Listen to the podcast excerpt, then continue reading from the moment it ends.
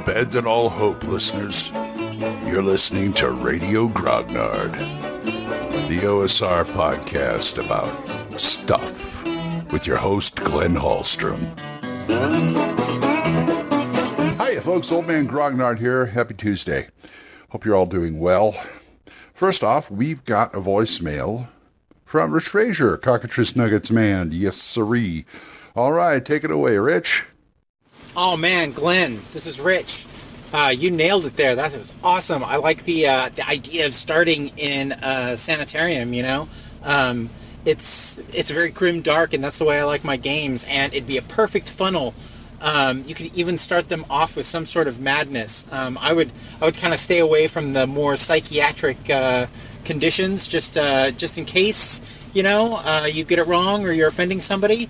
But man, I would love to start people with some crazy problems of their own. Sounds good, and I'll let you know if I start one of my campaigns that way. Thank you much, Rich. I appreciate that email. Yeah, that sounds like it's going to be a lot of fun. Keep me posted on that. Asylums are always fun. I think I got the idea I kept thinking about when a long time ago I used to run a Call of Cthulhu game, and they had a supplement called The Asylum and Other Stories, which was a bunch of shorter scenarios. And it was basically asylum people who were investigating it, and the director was involved in Cthulhu Mythos stuff, and I just thought that would be a great setting for a D&D campaign.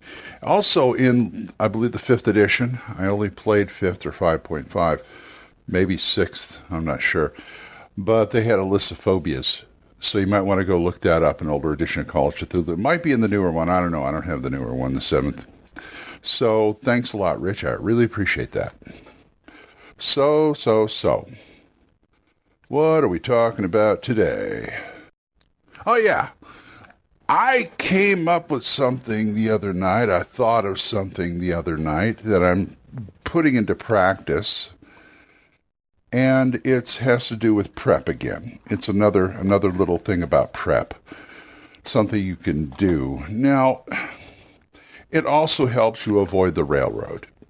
If you're inclined to do that, it's kind of a bit of a deterrent, a bit of a help, because I'm all about taking my negatives and turning into positives.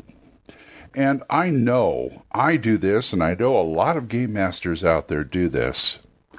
When they come up with a good idea for an adventure, you start thinking, gee, I can hardly wait for them to try this adventure I've got. And you get these scenes set up in your head, you know, confrontations, and some lesser game masters will try and fit the characters to the scenario. You don't do that. You fit the scenario to the characters. And what I'm saying is, if you got all these neat scenes in your head that you think should go on, they may or may not, depending on what the players do. I mean, the players have, you know, pretty much free action, or the illusion thereof, and so your stuff may not get used. Of course, this is an occupational hazard, of course. I mean, this is going to happen, and it's kind of a little distressing because you don't want to force people into doing what they do, but at the same time, you're kind of disappointed something didn't happen that you thought was going to happen. Well, if it's a new group, you got to get to know them. And if you have a group for a while, you pretty much know what they'll bite at and what they won't. But at the same time, you come up with, oh, but this would be so neat if they did this. Well, they may not do that. So here's a solution, or a partial solution, or something anyway. Take those scenes. First of all, write your scenario. Just, you remember, you know, framework, situations, not plot. You have an overarching plot-ish. You have a goal, let me put it that way. And you put roadblocks in front of the PCs and see how they handle them. That's what you're supposed to do. Okay, this happens. Let's see what they do. But don't try and fit in your predetermined... I mean, set up the situation, but don't try and fit in your predetermined conclusion. And what I'm saying is, if you've got all these in your head, write them down anyway and put them aside.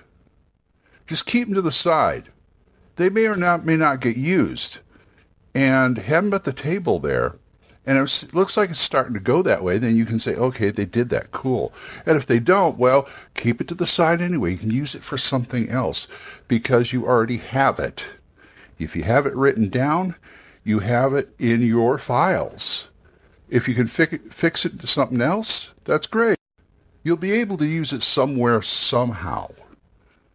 I mean, I'm reminded of an anecdote about Walt Disney. And when they were making Snow White, they had this idea of I don't know if it was the ride or the movie. It was, they wanted the prince and Snow White to dance in the clouds. And they just couldn't fit it in. And they couldn't fit it in the rides. I think it finally did in like the Tokyo Disneyland or something like that. But they kept it.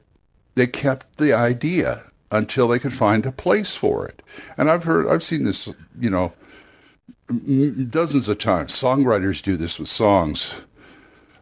About half the soundtrack of Wizard of Oz came from Harold Arlen and Yip Harburg's song trunk, that songs they saved that they never used.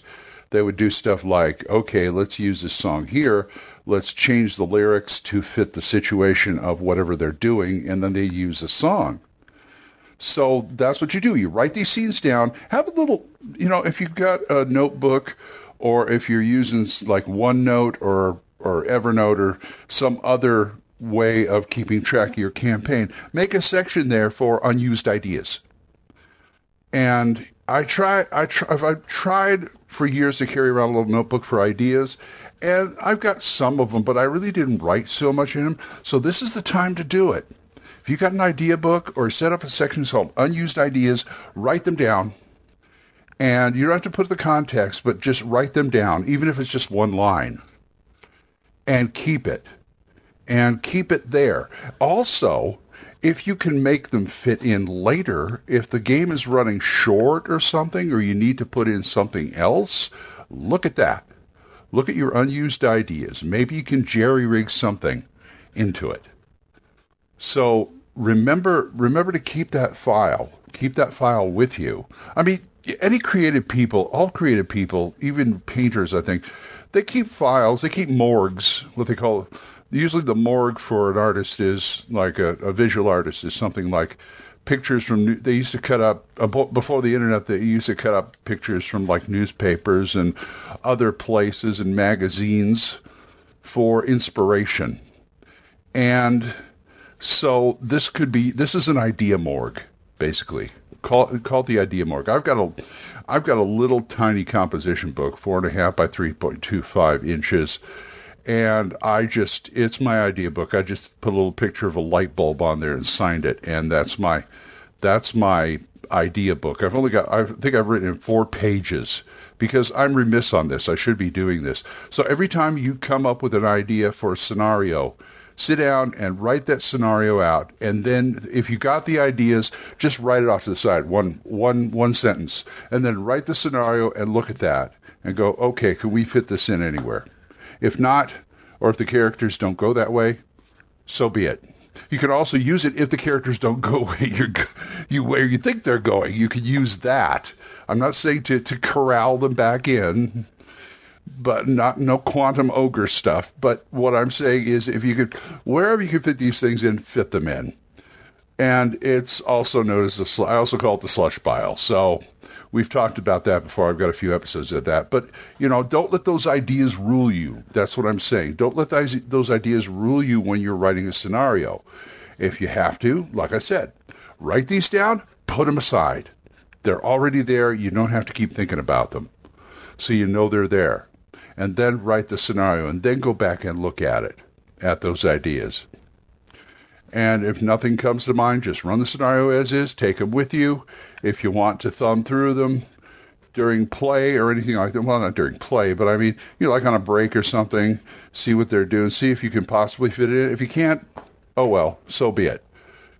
It's, art is, to me, my thing, I don't remember who said this, but art is a taking away. And what I'm saying is you take away things. You set yourself limitations. and try and work within those limitations. I'm not saying you shouldn't think outside the box, but you should really set some limitations and see what you did there. Chuck Jones did that with the Roadrunner cartoons. He had a list. He came up with a list of things that what could I do? And the point of it is, if you do the limitations, how many variations on this limited space can you make? That's where the creativity comes in right there. Art is a taking away. Remember that. It should be restricted, because if you don't have any restrictions, I don't know about you, but I can't really function with everything. If I got too many choices, I kind of shut down a bit, and it's just hard for me to. It's hard for me to think. So, okay, if I'm drawing, I use cardstock. We buy a ream of cardstock because every once in a while we need something for cardstock. I do. I know that.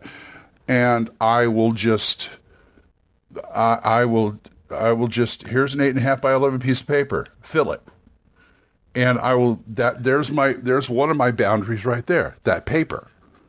I could probably get a bigger piece of paper and fill that, but still, it's still a limitation. So limiting yourself is good, which means take your extra ideas and put them in your slush pile, your idea file, whatever you want to call it. So go ahead and use that, and I'm going to go start my day. So if you want to talk to me about this or anything else, you can get a hold of me at oldmangrognard@gmail.com for an email, or you can drop me a voicemail on Anchor. And we are monetized, so as little as 99 cents a month, you can help support this program, and I would thank you. And thank you to Jonathan Oliver, Gilbert, and Mark for the support. And Mark Wallrings, the Yawning Owlbear, give it a listen. So I'll talk to you folks later, I guess. Until I see you next time, keep the dice warm, and I'll talk to you later. Bye-bye. Questions? Comments? Send them to oldmangrognard@gmail.com. We'll see you next time when Radio Grognard is on the air.